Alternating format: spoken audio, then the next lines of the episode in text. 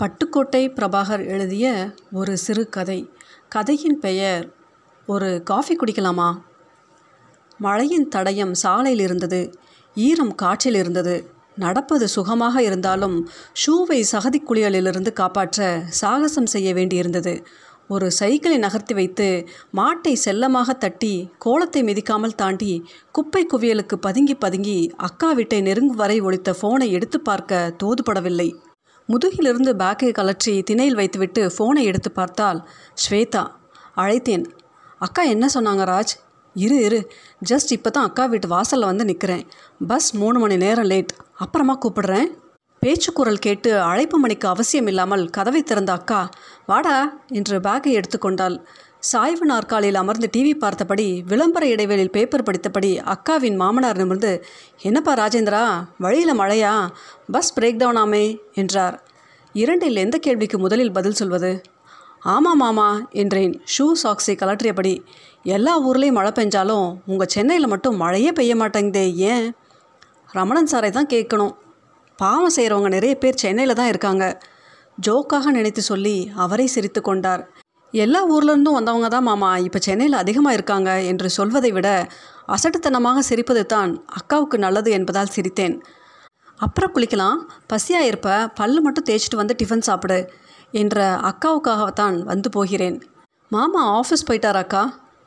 Office விஷயமா திருவாரூர் போயிருக்கார். வர ரெண்டு நாளாகும். உன்னை பார்த்துட்டு தான் ஸ்கூலுக்கு போவோம்னு ரெண்டு பசங்களும் அடம் பிடிச்சாங்க. சமாதானப்படுத்தி அனுப்பி வச்சேன்.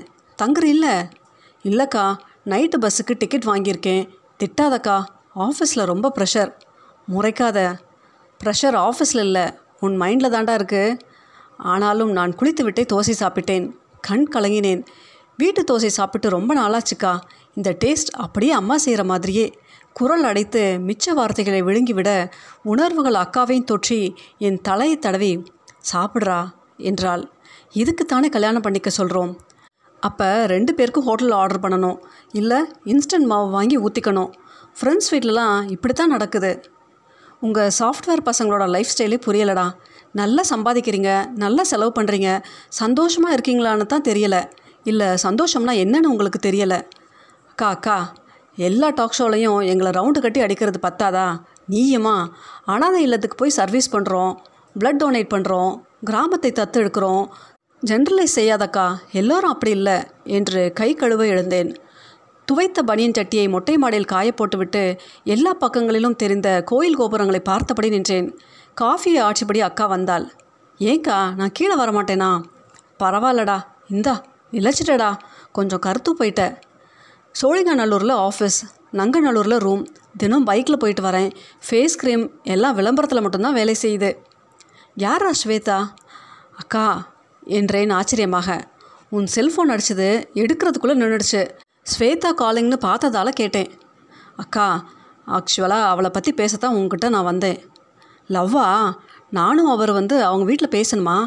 எப்போ வரணும்னு சொல்லு. ஐயோ ரொம்ப ஷார்ப்புக்கா நீ. முதல்ல நீ அவளை பார்த்து பேசணும். நீ ஓகே சொன்னா தான் அடுத்த ஸ்டெப். சும்மா கிரீடம் வைக்காத. என்ன கேட்டு தான் லவ் சொன்னியா? அதுக்கா வந்து எனக்கு ஒன் ஒப்பீனியன் ரொம்ப முக்கியம். காஃபி குடி இங்கே வேணாம் கோயிலுக்கு போய் பேசலாம் என்றாள் அக்கா. சாரங்கபாணி கோயிலில் பகல் நேரம் என்பதால் கூட்டம் அதிகமில்லை. சுவாமி தரிசனம் முடித்து பிரகாரத்தில் சௌகரியமாக கருங்கல் படுக்கட்டு ஒன்றில் அமர்ந்து கொண்டோம். குருக்கள் சிரிச்சாரே இந்த கோயிலுக்கு அடிக்கடி வருவியாக்கா மனசு கஷ்டமாக இருக்கப்பெல்லாம் வருவேன். உனக்கு என்னக்கா பிரச்சனை? அது இருக்குது ஆயிரம். வீட்டை ப்ரமோட்டருக்கு விற்று ஃப்ளாட்ஸ் கட்டி நமக்கு ஒரு ஃப்ளாட் எடுத்துக்கலாம். மிச்ச பணத்தை பேங்க்கில் போட்டுடலாம்னு சொல்கிறார் அவர். என் காலத்துக்கு அப்புறம் எது வேணாலும் பண்ணிக்கோ. அது வரைக்கும் விற்கக்கூடாதுங்கிறாரு மாமனார். கால்குலேஷனுக்கும் சென்டிமெண்ட்டுக்கும் நடுவில் நான் மாட்டிக்கிட்டு தவிக்கிறேன். மாமா சொல்கிறது தான் ரைட்டு ரெண்டு பொண்ணுங்க வச்சுருக்கேன். மாமா சம்பளம் மட்டும் எப்படி போதும்? ப்ராக்டிக்கலாக யோசிக்க வேணாமா? என்ன சென்டிமெண்ட் வேண்டி கிடக்கு? இந்தியா பாகிஸ்தான் உறவு மாதிரி எப்பவும் வீடு டென்ஷன்லேயே இருக்குது இப்போதைக்கு முடிவுக்கு வராது. அதை விடு. ஸ்வேதா பற்றி சொல்லு. கூட வேலை பார்க்குறவளா? ஆமாக்கா பாரு. மொபைலில் இருந்த ஸ்வேதாவின் புகைப்படங்களை காட்டினேன். ஒரு ஃபோட்டோவை அவசரமாக நகர்த்தினேன். பார்த்துட்டேன். ஒன்றா ஸ்விம் பண்ணுற அளவுக்கு போயாச்சா? இல்லைக்கா அது ஒரு பிக்னிக் போனப்போ அழகாக இருக்காடா. எந்த ஊர்? பெங்களூர் பொண்ணு அப்பா அம்மா ரெண்டு பேரும் டாக்டர்ஸ் ஒரே பொண்ணு. ஒர்க்கிங் விமன்ஸ் ஹாஸ்டலில் தங்கியிருக்கா. கார் இருக்குது ஒரு ஃப்ளாட் வாங்கி வாடகைக்கு விட்டுருக்கா. மேரேஜ் ஆச்சுன்னா அங்கே மூவ் பண்ணலாம்னு சொல்கிறான் வெரி இன்டெலிஜென்ட் நல்லா பழகுவா. ஃபேஸ்புக்கில் நிறைய ஃப்ரெண்ட்ஸ் பிளாகில் கட்டுரைகள் எழுதுறா. அவளோட வெளிப்படையான பேசுகிற குணம் தான் என்னை முதல்ல அட்ராக்ட் பண்ணிச்சுக்கா. அவங்க அப்பா அம்மாவுக்கு தெரியுமா? அவங்க என்ன சொல்கிறாங்க அது வந்து அவள் இப்போ பேரண்ட்ஸோட பேசுகிறது இல்லைக்கா. அவங்க பர்மிஷன் அவசியம் இல்லை. மேரேஜுக்கு கூட அவங்க வரமாட்டாங்க. அடப்பாவி பெத்தவங்களோட அப்படி என்னடா சண்டை? டிஃப்ரென்ஸ் ஆஃப் ஒப்பீனியன் அக்கா. ஸ்வேதா ஒரு டைவர்சி என்னடா சொல்கிற பேரண்ட்ஸ் பார்த்து செஞ்சு வச்ச கல்யாணம். திலீப்புக்கும் ஸ்வேதாவுக்கும் செட் ஆகலை. அவங்களுக்குள்ளே பேசி முடிவெடுத்து லீகலாக பிரிஞ்சுட்டாங்க. டைவர்ஸில் இவ பேரண்ட்ஸ்க்கு சம்மதம் இல்லை. இது அவ சுதந்திரத்துக்கு கொடுத்த விலை. அக்கா முழங்கால்களை கட்டிக்கொண்டு என்னை ஆழமாக பார்த்தாள். நீ எப்படி அவளை லவ் பண்ண? ஒரே ஆஃபீஸ் ஒரே பேட்ச் அவள் குணம் முதல்ல பிடிச்சது. அவளோட அழகும் தான். அவள் ஒரு நாள் லீவ் போட்டால் மனசு கடந்து தவிச்சது. அவள் புனையைக்கு என்கிட்ட நிறைய ரியாக்ஷன் கை குலுக்கிறப்ப அலுவல் தொடர்பு மீறி வேறு ஒரு நெருக்கம் ஃபீல் பண்ணேன். ஒரு காஃபிக்கு கூப்பிட்டேன். வந்தா பட்டுன்னு சொல்லிட்டேன். ரெண்டு நாளில் யோசிச்சு சொல்கிறேன்னு சொன்னா. ரெண்டு நாள் கழித்து அதே காஃபி ஷாப் அப்போ தான் நான் ஒரு டைவர்ஸ்னு என்கிட்ட சொன்னான் எனக்கு ஷாக் தான். ஆனால் அவள் மேற்கொண்டு சொன்ன தகவல் எல்லாம் அந்த அதிர்ச்சியை எதுவும் இல்லாமல் பண்ணிருச்சு. அன்றைக்கி ரெண்டு பேரும் என்ன பேசிக்கிட்டோம்னா ஐந்து நிமிடங்களுக்கு மேல் தீவிரமாக காஃபியை ஒரு கப் குடிப்பதும் ஒரு ஒரு முகத்தை ஒருவது பார்ப்பதுமாக இருந்தோம். திலீப் மேலே எனக்கு கோபம் இல்லை ராஜ். பேரண்ட்ஸ் மட்டும்தான் அவன் உலகம். அவனுக்கு அவங்க மனசு காயப்படக்கூடாது. எனக்கு என் மனசு காயப்படக்கூடாது. யாராச்சும் ஒருத்தர் காம்ப்ரமைஸ் பண்ணிக்கணும்.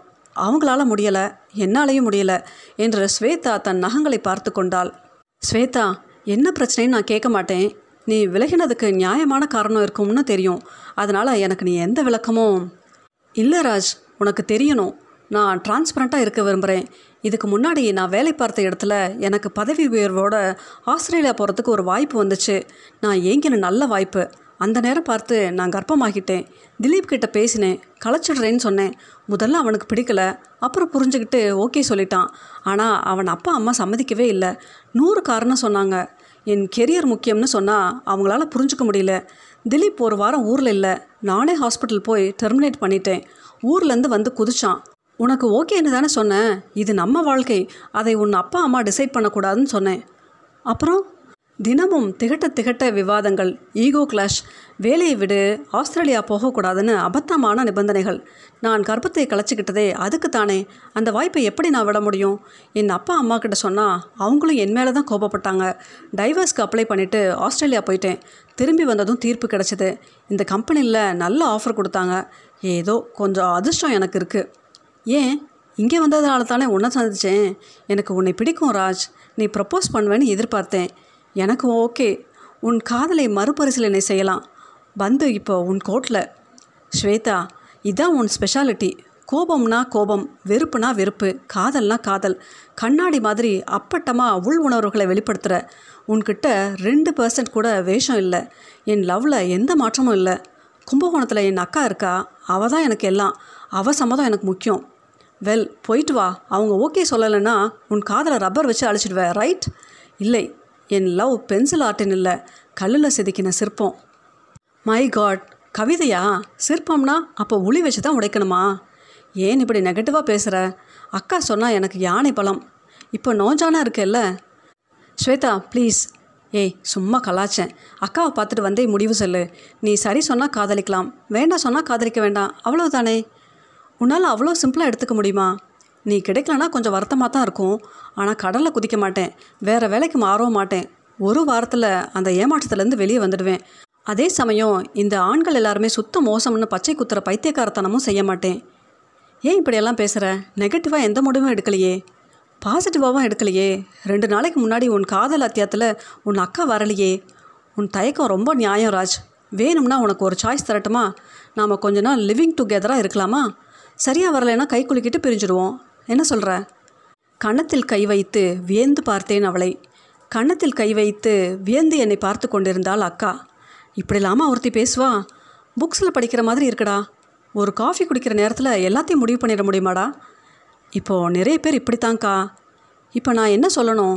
உனக்கு என்ன தோணுதோ சொல்லு. புரியலை ராஜ். நிஜமாக புரியலை. இதெல்லாம் தான் சுதந்திரமாடா. புருஷன் வேணாம் பெத்தவங்க வேணாம் வயிற்றில் உச்ச குழந்தை வேணாம். நீ நோ சொல்கிறியா அப்போ நீயும் வேணாம். எதுவுமே வேணாமா? என்ன தான் வேணும்? சுதந்திரம் மட்டும்தானா? அதாவது முடிவெடுக்கிற சுதந்திரம். என்னால் முடியுங்கிற சுதந்திரம். அப்போ மனுஷங்க உறவு அவங்க உணர்வு எதுவுமே முக்கியம் இல்லையா? உன் ஜெனரேஷன் வேறக்கா? இப்போல்லாம் மைண்ட் செட் மாறிடுச்சுக்கா. என்னடா மைண்ட் செட் இது சுயநலம் இல்லையா? என் புருஷனுக்கும் எனக்கும் நூறு சண்டை வந்திருக்கு. ரெண்டு தடவை அடிச்சிருக்கார். அப்போ பத்து பதினஞ்சு தடவை நாங்கள் டைவர்ஸ் பண்ணியிருக்கணும். அக்கா தப்பாக எடுத்துக்காத.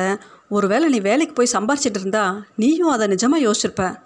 உளராதே சம்பாதிக்கிறது அன்பை தொலைச்சிட்டு அனாதையாக தெருவில் நிற்கிறதுக்கா வீட்டில் சண்டை நடக்கிறப்பெல்லாம் மாமனார் சொல்கிற வார்த்தைக்கு நாங்கள் எப்போவோ தனியாக போயிருக்கணும். பெரியவங்களை மதித்து விட்டு கொடுத்து வாழ்ந்துட்டு இருக்கோமே. நாங்கள்லாம் முட்டாள்களா ராஜ்? அது மனப்பூர்வமாக இல்லையேக்கா? சகிச்சுட்டு தானே அட்ஜஸ்ட் பண்ணிக்கிட்டு இருக்கீங்க. நெட் ரிசல்ட் நிம்மதி இல்லையே. பாசத்துக்கும் நன்றிக்கும் கட்டுப்பட்டு வாழ்கிற வாழ்க்கையில் குறைகள் இருந்தாலும் ஒரு பெருமிதம் இருக்குடா.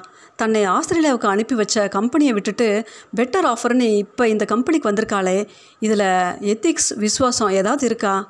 அதெல்லாம் லைஃப்பில் வேணவே வேணாமா? கைகளை கட்டிக்கொண்டு அக்காவை பார்த்தேன். ஸோ ஸ்வேதாவை மறந்துடு. அவள் உனக்கு வேணாம் அதானே.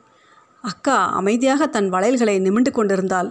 ராஜ் நான் சொல்கிறத வச்சு நீ முடிவு எடுக்க போகிறதில்ல எனக்கு தெரியும். அப்படி இல்லைக்கா. உன்னால் ஸ்வேதாவை புரிஞ்சுக்க முடியல. நீ ஒரு ஜென்ரேஷன் பின்னாடி இருக்க. ஒரு வேளை நீ அவளோட பழகினா அக்கா பெருமூச்சு விட்டாள். கொஞ்ச நேரம் கோபுர கலசத்தை பார்த்தாள். ராஜ் நம்ம தாத்தாவும் பாட்டியும் கல்யாணத்துக்கு முன்னாடி பார்த்துக்கவே இல்லை. நம்ம அப்பாவும் அம்மாவும் பேசிக்கவே இல்லை. நானும் உன் மாமாவும் திருட்டுத்தனமாக கோயிலுக்கு போனோம். நீங்கள் டெஸ்ட் ட்ரைவ் பண்ணி கார் வாங்குற மாதிரி ஒரு ட்ரையல் லைஃப் பற்றி யோசிக்கிறீங்க. இதில் எது சரி எது தப்பு? இது உங்கள் உலகம். உங்கள் நியாயங்களும் சிந்தனைகளும் வேறையா இருக்குது இதுக்குள்ளே எங்கள் நியாயத்தை எப்படி புகுத்த முடியும்? நீ அவளை கல்யாணம் பண்ணிக்கோ ராஜ். நாளைக்கு பிரச்சனைன்னு புரிஞ்சாலும் ரெண்டு பேரும் வருத்தப்பட போகிறதில்ல அப்போ ட்ரை பண்ணி பார்க்குறது தானே சரி. மனசார சொல்கிறியா இல்லை நான் வருத்தப்படக்கூடாதுன்னு சொல்கிறியா என்னால் அவங்க அப்பா அம்மா மாதிரி உன்னோட சண்டை போட்டுக்கிட்டு பேசாமல் இருக்க முடியாதுடா. நீ எதிர்பார்க்குற பதிலே சொல்லிட்டேன்ல. விட்டுடேன் என்றாள். எனக்கு புரிந்தது. ஆனாலும் புரியவில்லை.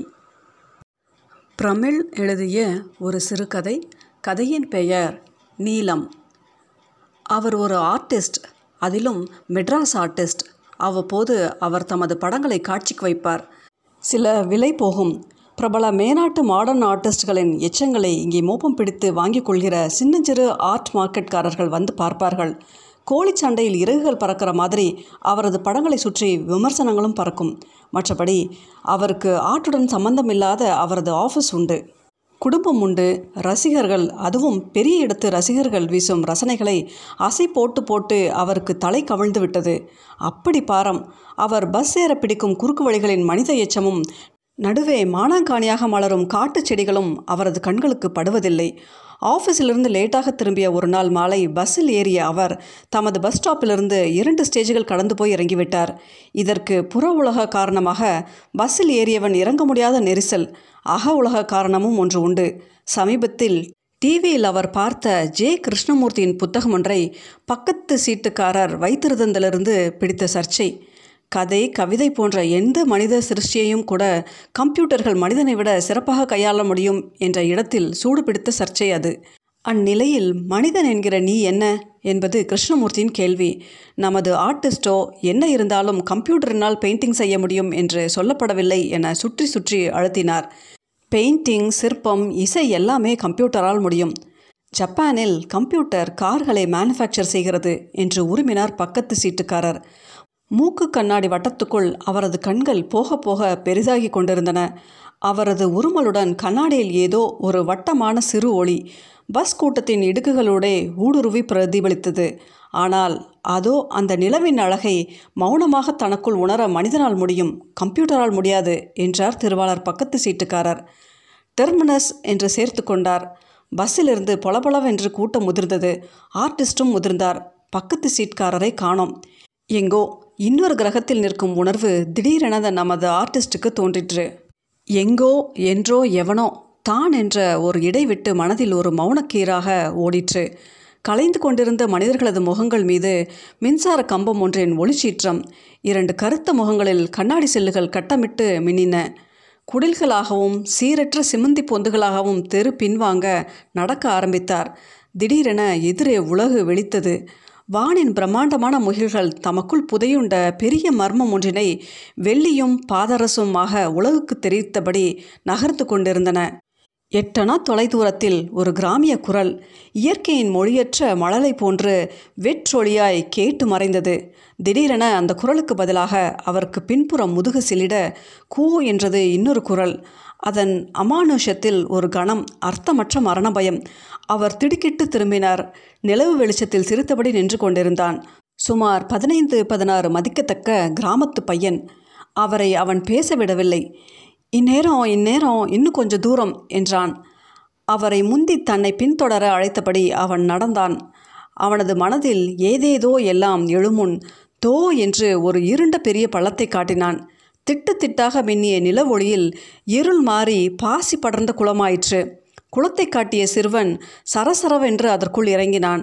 இறங்கியவன் குளத்தினுள்ளே மூழ்கி மறைந்தான். நமது ஆர்டிஸ்டுக்கு அந்த ஒரு கணம் தன் முன் தோன்றி மறைந்தது. அமானுஷ்யமான ஏதோ ஒரு உயிர் வடிவம் என்றே சிறுவனின் தோற்றமும் மறைவும் என்ன வைத்தன? அதற்குள் பையன் குளத்திலிருந்து ஈரம் சொட்ட சொட்ட கிளம்பி கரையேறி கையில் எதையோ கொண்டு வந்தான். அது ஒரு நீல வண்ண ஜாலம். அப்போதுதான் விரிந்து கொண்டு இருந்தது அந்த நீலோத்பலம். பத்திரமாக நீட்டிய கையிலிருந்து பெற்றுக்கொண்டார் அதை. நீலோத்பலம் அதுவும் ராவானதும் நீர்க்கடியில் தான் பூக்கும். அதன் அழகை யார் கண்டது? யாரோ எங்கோ என்றோ அவரது ஞாபகங்களின் விளிம்பில் நின்று சொல்லிக் கொண்டிருந்தார்கள். குளத்தின் எதிர்க்கரையில் பையனை ஆர்டிஸ்ட் மீது ஏவிவிட்டு நின்று வேடிக்கை பார்த்து கொண்டிருந்த பக்கத்து சீட்டுக்காரரா? ஆர்டிஸ்டின் கண்கள் பையனின் முகத்துக்கு திரும்பின. ஈரம் பட்ட சிறுவனின் முகத்தில் உக்கிரமாக விழுந்த சந்திர தீபத்தின் வெளிச்சம். அவனது பெரிய கண்களுக்கும் நெற்றியிலிருந்து பள்ளமற்று ஓடிய நாசிக்கும் ஆயிரம் ஆயிரம் வருஷங்களாக இயற்கையினால் அதிகவனத்துடன் செதுக்கப்பட்ட இன்னொரு முகத்தின் சாயலை தந்து கொண்டிருந்தன. தம்மை மீறிய மரியாதையுடன் யார் நீ? என்றார் ஆர்டிஸ்ட். அவன் பதில் சொல்லவில்லை.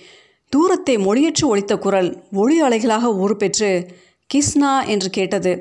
பையன் பதிலுக்கு கூ என்றபடி நிலவின் பரந்த வெளியினிடே தன்னை அழைத்த குரலை நோக்கி ஓடினான்.